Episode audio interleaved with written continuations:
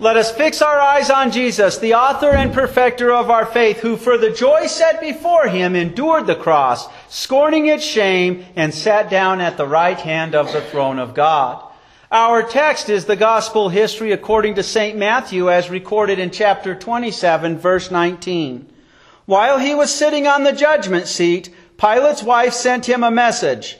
Have nothing to do with that righteous man, she said since I have suffered many things today in a dream because of him.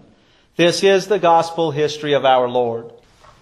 During this Lent season, we cover the overall theme Lenten confessions proclaimed by Christ's enemies.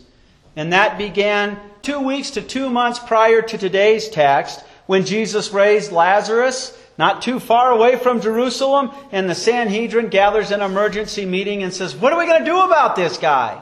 And the high priest Caiaphas, who's actually inspired by the Holy Spirit to say the words he said, while it was Caiaphas's own murderous heart that says it, it's better for us that one man die for the nation than that the people cause themselves to perish. Last week in our sermon, we got to see that played out as Jesus is arrested and brought before the Sanhedrin.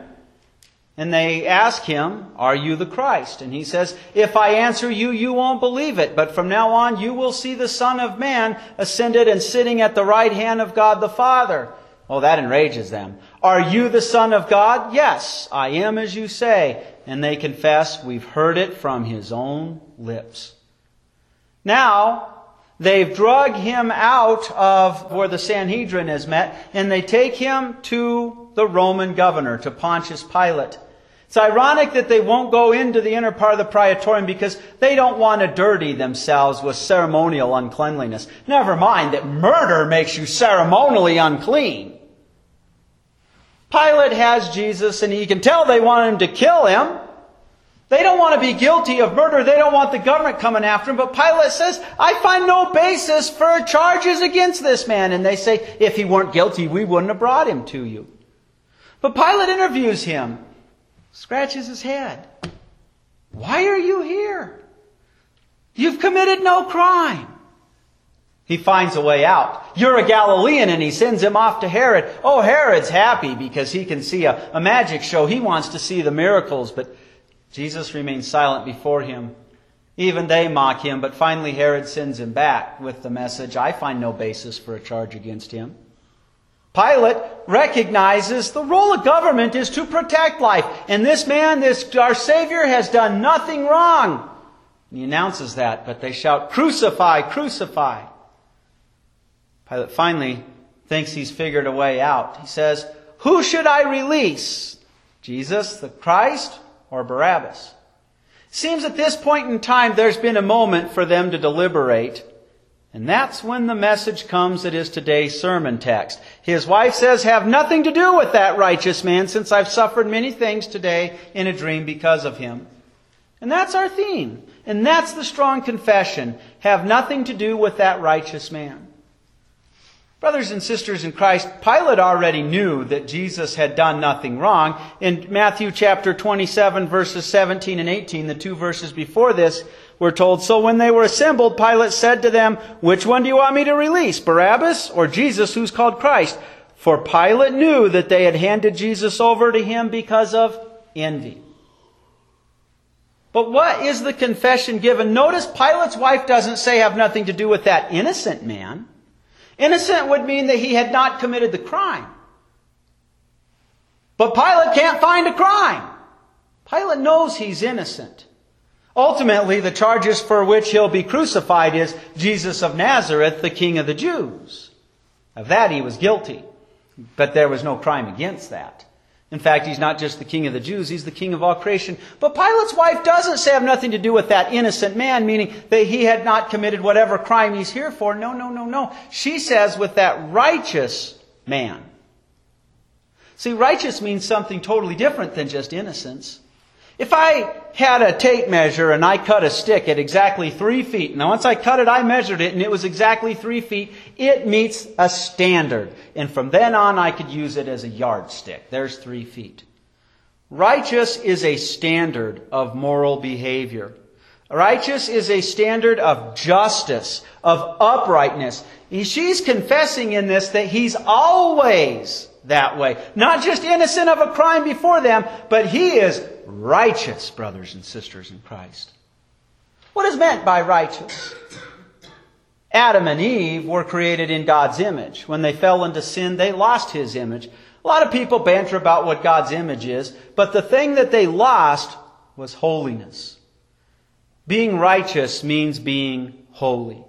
She is confessing by saying he's righteous that he has a righteousness no one else has. Nobody in their life conforms to that standard. Nobody is righteous the way God himself is righteous. Nobody is holy the way God himself is holy. Because in God's eyes, if you sin once, you're not holy. But we sin all the time. But Jesus is righteous. He's the standard. He conforms to that standard all of his life. It's amazing. We're not told she was inspired to say this, but when you hear her say that righteous man, Jeremiah, the prophet Jeremiah in chapter 23 verses 5 through 6, his words come to mind. Listen, the days are coming, declares the Lord, when I will rise up for David a righteous branch, who will reign wisely as king and establish justice and righteousness on earth.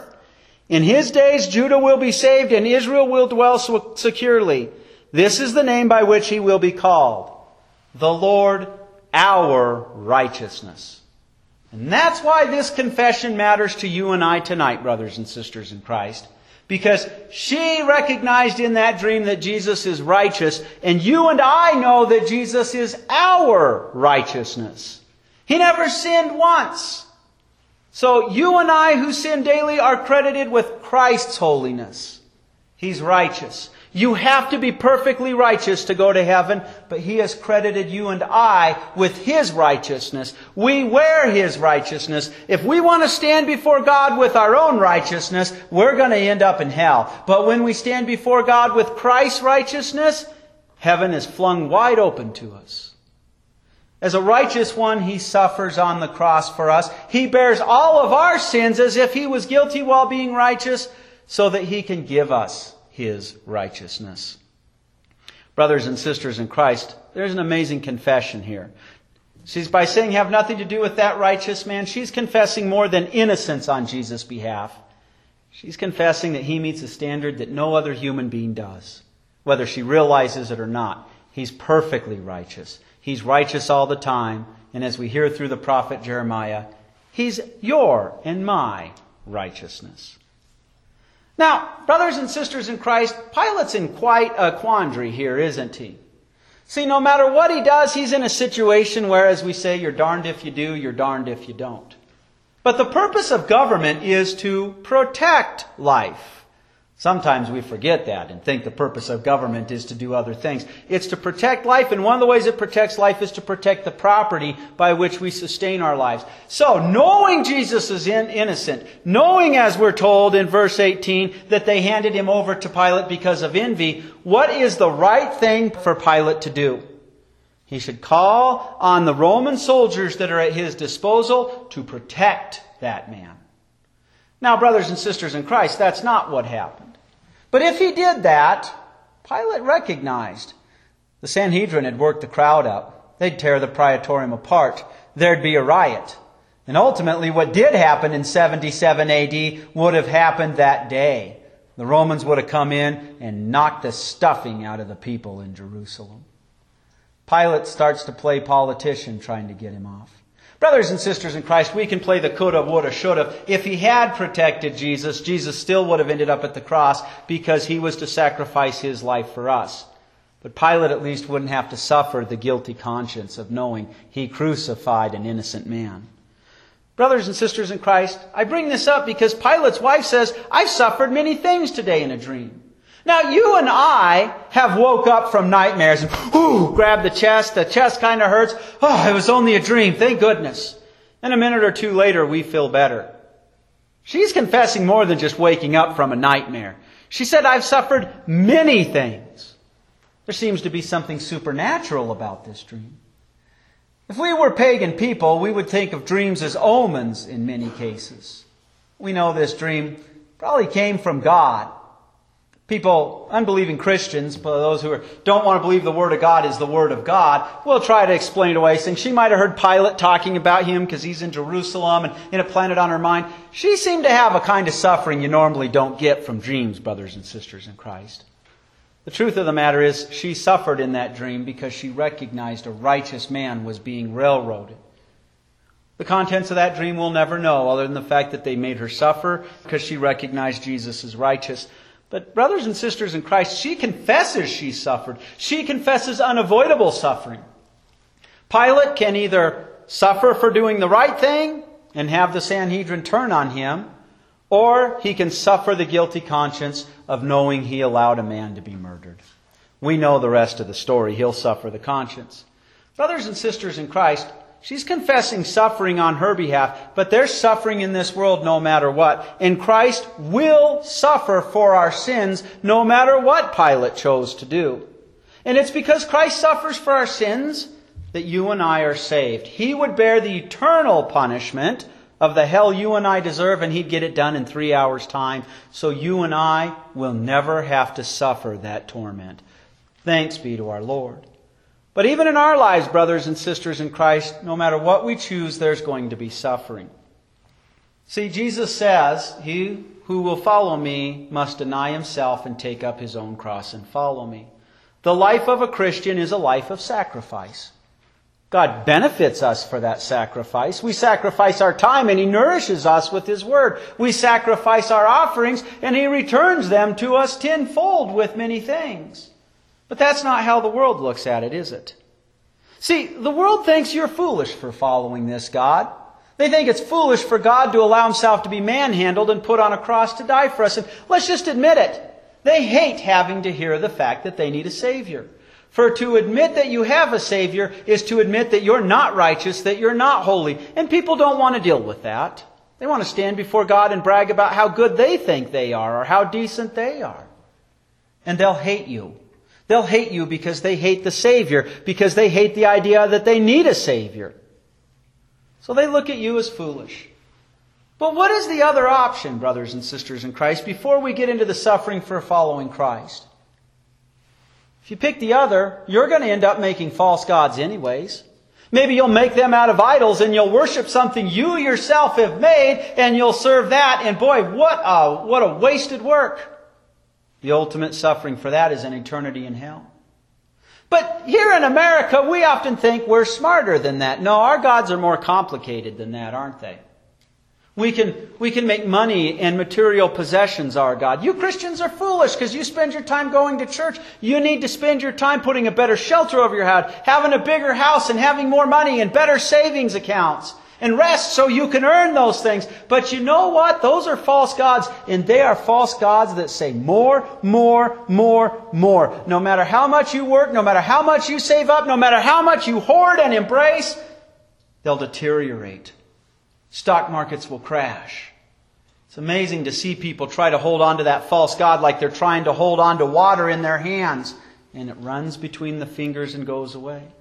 You know, another popular God we have here in the postmodern world is government. We try to get the government to take the place of God, to give us good, rob from the rich and give to the poor, and do more than just guard our lives, protect our lives and our property. And you know what? If that's God, the false God people chase after, it's going to disappoint them. They're going to suffer because the guy in the other party is going to get elected president. Somebody we don't really like, but he's, a, he's not quite what we like, but not as bad as the other person. Well, let's just admit it. We end up voting for the lesser of the two evils. The government's always going to let us down because God subjected this world to decay. Brothers and sisters in Christ, the opposite end of this is choosing to follow Christ. And we're going to take on crosses. We'll be hated by our family, our neighbors, and our friends because we want to see them in heaven, but for them to know they have a Savior, they have to know they need a Savior, and they'll hate us for pointing out their sin. And that doesn't mean we do it as a busybody or a holier than thou person. But brothers and sisters in Christ, that suffering is nothing. God lets us know that that suffering he uses that to bring us to and keep us strong in our faith. So we're able to endure those crosses because we know they are tailor fit acts of love for God to keep us in our faith. And we know ultimately, no matter what suffering we endure, let them take our physical lives. We are eternally alive because Christ is our righteousness. Now, brothers and sisters in Christ, there's a legend, and I intentionally use the word legend, that Pilate's wife became a Christian. Some of the things that record it seem to be so fanciful that if you don't believe anything else with it, then why believe that part? We will never know whether or not she actually became a Christian until we're in heaven. By then it probably won't matter. But what a strong confession she gave, and a confession that strengthens you and I. That Lenten confession proclaiming, have nothing to do with that righteous man, is confessing more than innocence. And you and I see the Lord is our righteousness. Confessing unavoidable suffering. Christ would suffer for us, so the suffering we have is a loving God who's ruling over all creation to keep us from suffering an eternity of hell. Amen. Now grow in the grace and knowledge of our Lord and Savior Jesus Christ. To him be glory both now and forever. Amen.